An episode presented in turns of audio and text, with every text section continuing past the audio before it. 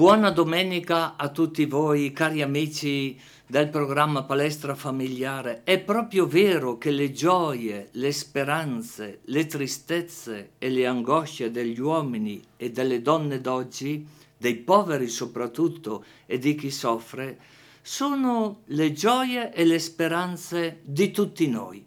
Per questo che vi invito a partecipare con tanta attenzione a questa testimonianza, molto bella, a mettere come una lente, una lente di ingrandimento, perché ascoltando questa testimonianza vi renderete conto che le parole vengono fuori davvero dal cuore. Cari amici, questa domenica abbiamo con noi una bella coppia, una bella famiglia. Avete presente la Valsabbia, Odolo, Gazzane, Gazzane, eh, lì tra Preseglie Odolo? Ebbene, eh, una coppia che ha appena festeggiato i suoi 30 anni, 30 anni di matrimonio. Perciò abbiamo tante domande, tante domande eh, da fargli, no? che nascono così dai sentimenti e dal cuore. Renzo Bonomi e Carla Tononi. Intanto buona domenica a voi e nasce la curiosità no? di chiedervi come vi siete incontrati eh, per arrivare a festeggiare 30 anni di matrimonio? Come vi siete incontrati? Dai vostri genitori? Quali sono i valori che avete ricevuto e che si può dire che continuano fino al giorno d'oggi. Mi riferisco ai valori umani, ai valori cristiani.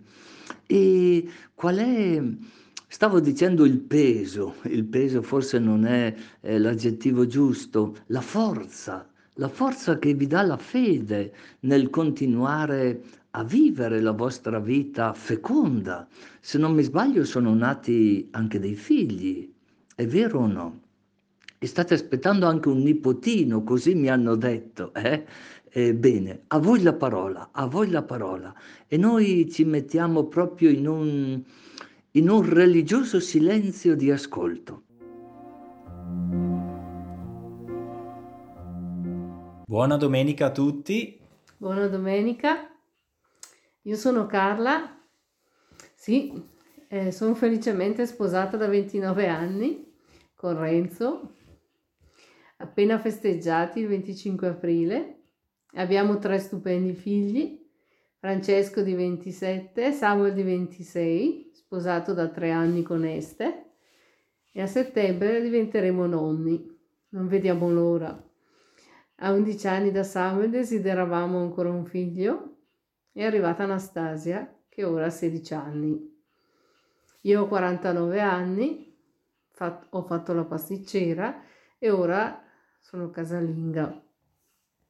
Io sono Renzo, ho 52 anni, sono artigiano lattoniere e amo creare anche oggetti in rame artistico. Eh, ho anche un hobby, da due anni sono diventato sommelier. Siamo una famiglia normalissima proprio, con molti difetti e insieme cerchiamo di superarli ogni giorno. Una coppia che con tanta voglia di vivere bene la nostra vita insieme. In questo ci sentiamo anche di ringraziare i nostri genitori, papà Gianni e mamma Rita per me, così pure quelli di Renzo, papà Salvatore e mamma Anastasia, perché hanno avuto un ruolo molto importante nella nostra formazione, trasmettendoci valori autentici in cui loro credevano profondamente da cristiani convinti e praticanti, con l'amore al prossimo e al grande valore del lavoro, onestà, la carità, l'ospitalità, con grande umiltà e la gratitudine a Dio. Questi sono alcuni dei valori del loro vissuto. Infatti sono stati un grande esempio per me dal punto di vista cristiano, i miei genitori. Hanno affrontato infatti la grave malattia di mia sorella Lucia, passando molti anni un difficile calvario per ospedali e operazioni, fino all'età di 22 anni. Già all'età di 4 anni le si sgretolavano le ossa e per questo, eh, a causa di questa malattia, gli venne un tumore e morì. Tutto questo affrontato insieme senza disperare, con grande fede, come coppie eh, sono affidati alla volontà di Dio, offrendo tutto per amore. Nella mia famiglia ogni giorno si pregava il rosario e si andava a messa, e non solo. Così pure le nonne, la nonna Clementina e Lucia, due donne di grande fede. Il rosario quotidiano era sacro per loro e così pure tanta proprio la devozione e il loro totale affidamento. Quando io restavo con loro pregavamo moltissimo e con nonna Clementina aveva anche un'agenda di preghiere per non dimenticarle. Abbiamo pregato tanto con lei e pensavo di aver pregato per tutta la vita. Da parte mia ho sperimentato l'amore mm, di mia mamma Anastasia e di mio papà Salvatore, cioè di come durante la lunga malattia di mio papà eh, sono stato esempio vivente della promessa fatta il giorno del matrimonio fino alla sua morte che è avvenuta sei anni fa. Quella frase che dice prometto di esserti fedele sempre nella gioia e nel dolore, nella salute e nella malattia e di amarti e onorarti tutti i giorni della mia vita. Loro si sono sposati e hanno avuto sei figli, questo contro il consiglio dei medici, perché dopo la diagnosi della distrofia muscolare degenerativa a mio, a mio papà gli avevano detto di non sposarsi e non avere figli, perché sarebbe stato un peso. Però loro si amavano tanto e quindi si affidarono a Dio devo dire che non li ha delusi, anzi, per tutti noi eh, il papà con la mamma sono sempre stati un punto di riferimento, un faro. E grazie al loro esempio e vedendo loro così felici mi ricordo che chiesi a Dio di farmi conoscere la ragazza giusta per me, anche dandomi un segno però perché eh, avevo già 18 anni, il tempo passava Mm, in quel periodo frequentavo le superiori dei Pavoniani a Vicenza, sono stato un periodo in collegio e devo dire che anche lì loro, eh, i Pavoniani, mi hanno aiutato a crescere nella fede. Al termine dei miei studi sono tornato a casa e in parrocchia frequentavo un gruppo di giovani del movimento dei focolari eh, della Valtrompia perché io vengo da, da quella valle Mm, dove si cercava di vivere concretamente il Vangelo nel quotidiano. Questo eh, è stato per me un buon allenamento nell'amore verso gli altri, anche se molte volte è stato difficile. C'era però un altro stesso gruppo di giovani nella valle vicino alla mia, eh, la Valsabbia. Un giorno i due gruppi decisero di fare un incontro insieme e mi ricordo che quando entrai nella sala e vidi Carla, fu un colpo di fulmine. Subito sentì una vocina, è lei. Era il 28 gennaio 1990, le ore 21.12. E quando poi mi disse che faceva la pasticcera, quello per me è stato proprio il segno perché sono molto goloso. E poi la pasticceria per me è il lavoro degli dei.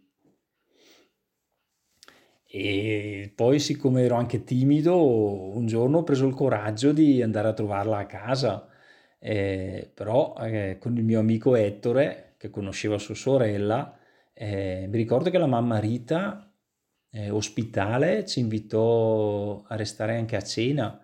E al momento di tornare a casa ci disse di tornare ancora. E io allora il sabato seguente, obbediente, sono tornato, però senza amico e da lì non ho più smesso. Subito anch'io fui colpita dai bellissimi occhi verdi di Renzo che mi scrutavano, uno sguardo sincero. Lo apprezzai perché non era un ragazzo come quelli che già conoscevo, superficiali. Renzo non era così.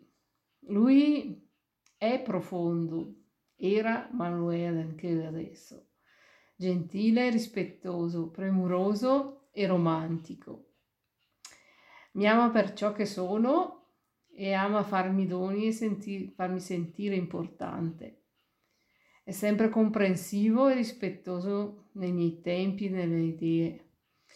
Ci siamo amati profondamente da subito, fatto insieme un cammino profondo, frequentando molti incontri che la diocesi proponeva per le coppie di fidanzati, perché volevamo creare basi solide per la nostra vita insieme. Dopo due anni circa di fidanzamento, il 25 aprile, ci siamo sposati con grande entusiasmo e tanti buoni propositi, perché volevamo fondare la nostra casa sulla roccia, su basi solide, per vivere tutta la vita insieme, amandoci per sempre. Solo con le nostre forze però era molto difficile, ma con Gesù tra noi eh, lo vedevamo possibile e è possibile e ci sentivamo più forti. Abbiamo voluto farci accompagnare dal Signore nel nostro cammino e nelle difficoltà della vita da sposi e famiglia. Tutta la nostra famiglia ha sofferto molto quando mia sorella Lucia è morta e ha lasciato un vuoto, ma un esempio forte nella fede dedicando la sua breve vita per i suoi bambini, così li chiamava.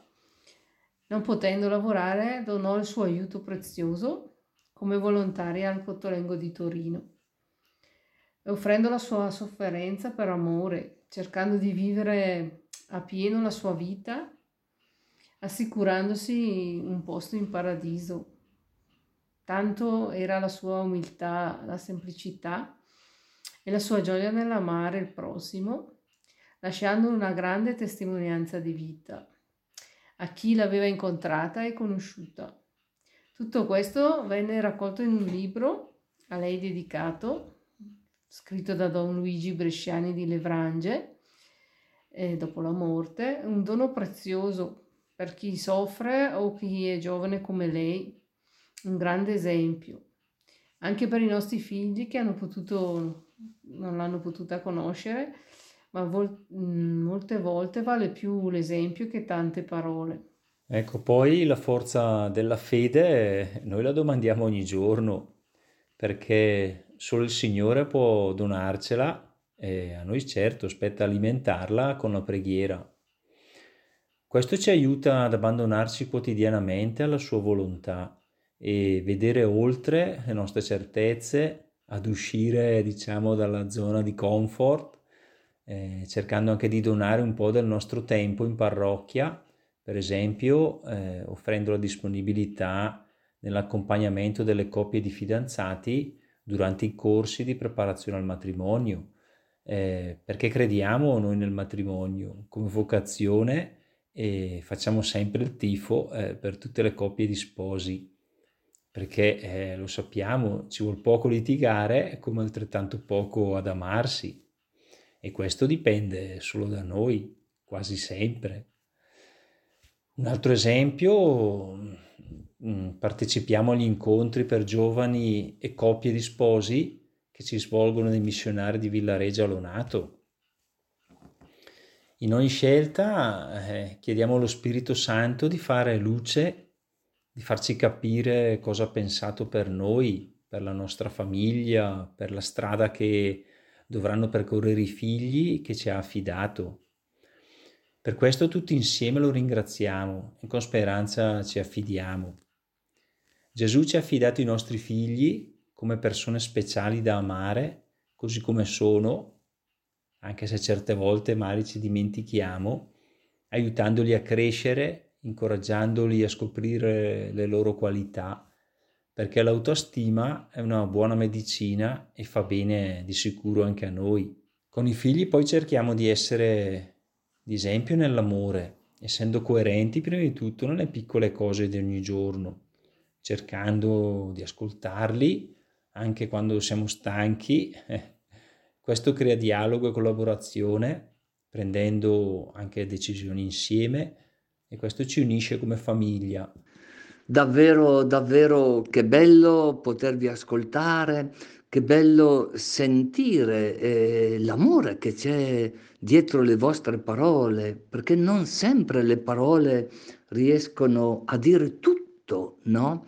A dire tutto eh, i sentimenti, la fede, la speranza. Tante volte le parole dicono eh, solo gli aspetti, chiamiamoli così, negativi della vita. Allora mi nasce eh, spontaneo chiedervi come, come, avete superato, come avete superato eh, quei momenti magari anche di incomprensione tra di voi? Eh? Come, come fate a riconciliarvi subito? Come fate a capirvi subito, no? Spesso abbiamo superato i momenti difficili e di incomprensione volendolo entrambi, cercando di risolverli prima di andare a dormire facendo pace e chiedendoci scusa. Il perdono per noi è fondamentale per un matrimonio cristiano, perché duri nel tempo e per sempre, nella buona e cattiva sorte finché morte non ci separi. Saper perdere una volta io, una volta lui, tutto per il bene della nostra coppia. Abbiamo imparato a conoscerci con i pregi, i difetti, le nostre fragilità e le differenze tra di noi. Spesso ci arricchiscono e ci compensiamo. Tutto questo per comprenderci e riuscire ad amare il pacchetto completo.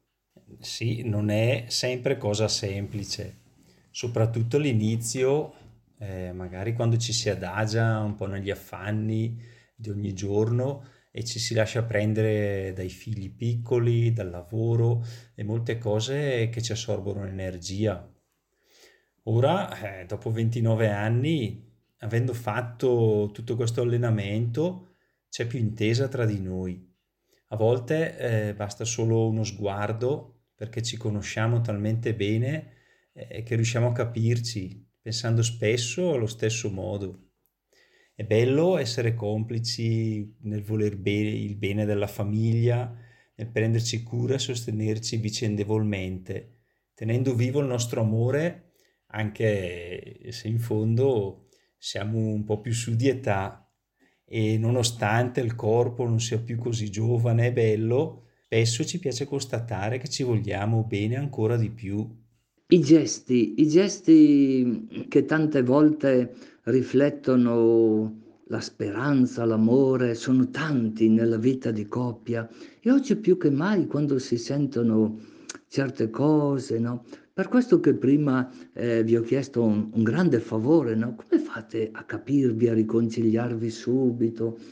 Uh, voi che avete anche dei figli, eh, mi nasce eh, spontaneo chiedervi Cosa avete imparato dai vostri figli, mm, visto che ne avete tre e state aspettando un nipotino?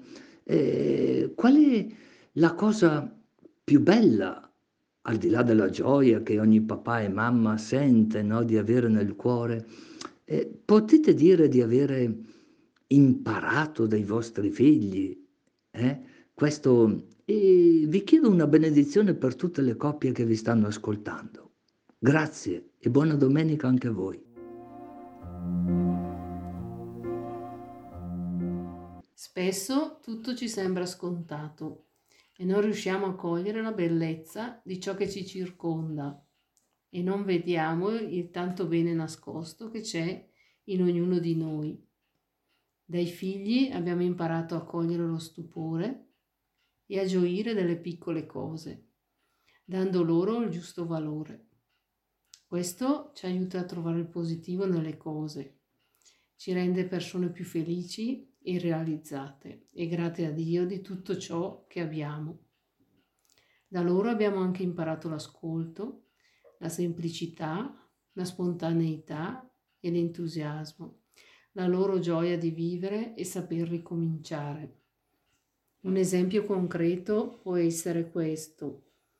Quando per noi i nostri figli sbagliano, noi pretendiamo che chiedano scusa. Abbiamo capito di fare anche noi lo stesso con loro quando sbagliamo. Con il nipotino sicuramente impareremo cose nuove viste in modo anche diverso. Il bello della vita è che non ci si annoia mai. Il nostro motto è la bellezza della famiglia è nella sua imperfezione. Non esistono coppie o famiglie perfette, ma c'è sempre da imparare anche dal più piccolo.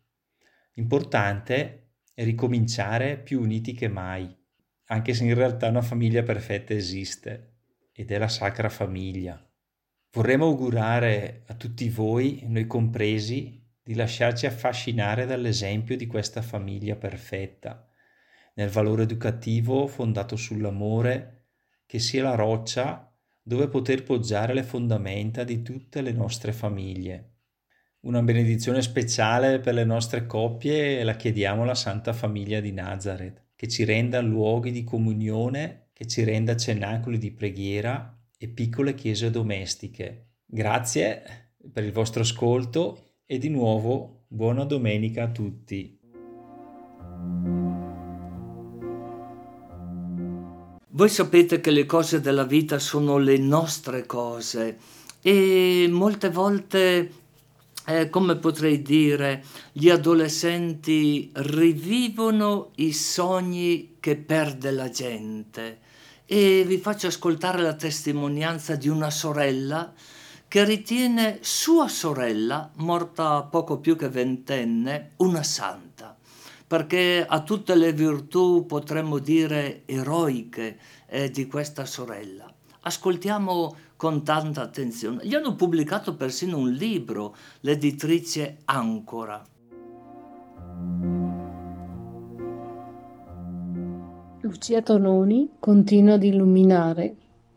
Mia sorella Lucia, provata dal dolore ancora dall'infanzia, ci ha lasciato troppo in fretta all'età di 22 anni lasciandoci molti ricordi nel cuore. È stata una sorella umile, semplice, senza pretese. Ha saputo insegnarmi come gioire e apprezzare le piccole cose, assaporando appieno la vita. La vita vissuta bene, senza perdere tempo prezioso, come faceva lei, amando le persone che ci stanno accanto. Ti ho sempre ammirata per la tua forza di volontà per il tuo esempio di vita, amando concretamente, per la tua grande fede. Mi manchi moltissimo e ti porto nel cuore. Ti sento accanto ogni giorno mi accompagni e continui ad illuminare il mio cammino. Ti voglio bene, tua Carla. Con grande gioia vorrei farvi conoscere una persona per me speciale, mia sorella Lucia, Lucia Tononi, nata il 10 agosto 1967 e vissuta a Gazzana di Presegna in provincia di Brescia. Una bimba vivace che presto ha dovuto scontrarsi con la sofferenza. Spesso veniva ricoverata in ospedale e affrontava operazioni lontano da casa. Mamma Rita, donna di grande fede, suggeriva a lei offri tutto al Signore e sopporta. Lucia diceva la mia vocazione è la sofferenza. Nel suo cuore ringraziava Dio. Ti ringrazio per avermi dato questa croce e me la tengo stretta perché riesco a capire chi soffre. All'aggravarsi della malattia, Lucia maturava la consapevolezza della sua vocazione. Accogliere la volontà di Dio dedicandosi con amore e generosità ai bambini con gravi disabilità. In una lettera commovente indirizzata al Papa Gianni cercava la sua approvazione. Grande era il suo desiderio e con ferma convinzione. Voleva recarsi al Cottolengo di Torino, alla piccola casa della Divina Provvidenza, a prestare servizio come meglio poteva. Lucia soffriva nel corpo, ma era lieta nello spirito offriva le sue premure con delicatezza e vedeva il volto di Dio. Diceva a me, loro danno tutto. Tra loro c'era un rapporto speciale, parlava dei suoi tesori, le si illuminavano gli occhi. Quanto dolore quando non potrà più recarsi da loro, dai suoi amati bambini. Il tumore non le lasciava tregua Non aveva più forze. In un viaggio a Lourdes con gli ammalati, nonna Clementina le suggeriva domanda alla Madonna di guarirti. Lucia, contrariata, ribadiva non ne avrei il coraggio, con tutte le persone che soffrono più di me. Non sai che i dolori portano in paradiso? Ho chiesto alla Madonna se non puoi farmi felice in questa vita, mi faccia felice nell'altra. Questa è la grazia che ho chiesto. Il tumore le sgretolava tutte le ossa del corpo, si riducevano in briciole, una malattia molto rara, sempre più fragile fisicamente, ma non interiormente, con una forza straordinaria lottava fino a che non fu costretta ad un intervento delicatissimo al cervello. Lucia dedicava le sue ultime energie presso la comunità di Don Pierino Ferrari di Clusane, dove svolgerà gli ultimi periodi della sua vita, prima di rimanere a letto costretta per un anno intero. Accoglieva tanti amici che spesso correvano a trovarla ma ne uscivano estasiati dal suo sorriso, dalla sua serenità, infondeva loro coraggio. Tanti amici di famiglia, di infanzia, i giovani della gioventù nuova di Chiara Lubick. Il 12 giugno del 1990 Lucia compiva il suo ultimo viaggio di speranza per il secondo delicatissimo intervento chirurgico per tumore al cervello non più possibile a Brescia, ma solo in Jugoslavia, a Lubiana. Dopo alcuni giorni di coma seguiti all'operazione, morirà il 5 luglio 1990. Il primo libro dedicato a Lucia Tononi, Un fiore appeso alla croce, viene pubblicato nel 1992. Molte le testimonianze, incluse da persone che hanno conosciuto Lucia, in occasione del trentesimo anno dalla morte, il 5 luglio 2020, la prima edizione è esaurita, quindi è stata rinnovata, riveduta e ampliata una nuova edizione. La terza parte è tutta nuova, con parti inedite e nuove testimonianze di riconoscenza di chi si è affidato all'intercessione di Lucia. Il libro di Lucia Tononi parla ai giovani, ai sofferenti, indica la strada, infonde coraggio e forza a lottare ogni giorno, a essere di esempio con il suo amore donato. Bene cari amici, spero che abbiate potuto vivere bene questo momento di palestra familiare e ci salutiamo con un saluto speciale quello del padre Enzo Bianchi. Buona, buona domenica a tutti voi.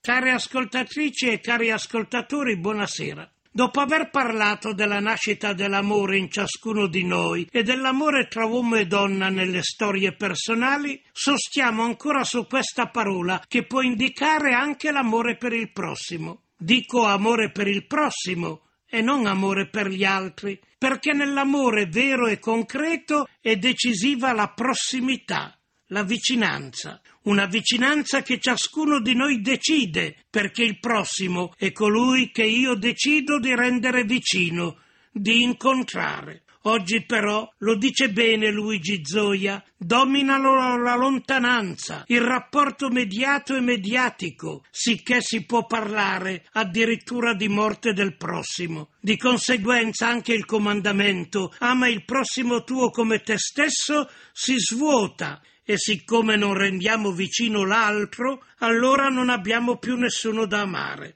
Addirittura oggi ci esercitiamo a quella che io chiamo carità presbite, cioè ad amare chi è lontano, chi non vediamo, chi non incontriamo. Aiutiamo magari con un sms chi non incontriamo, mentre non riusciamo ad accorgerci di chi ci abita vicino e a volte vorrebbe solo un nostro sguardo. Amare il prossimo è innanzitutto rendere vicino l'altro, e innanzitutto dargli la nostra presenza, guardarlo nel volto e poi discernere e ascoltare il suo bisogno, prendendoci cura di lui, di lei. Questo è l'amore del prossimo. Buonasera a tutti.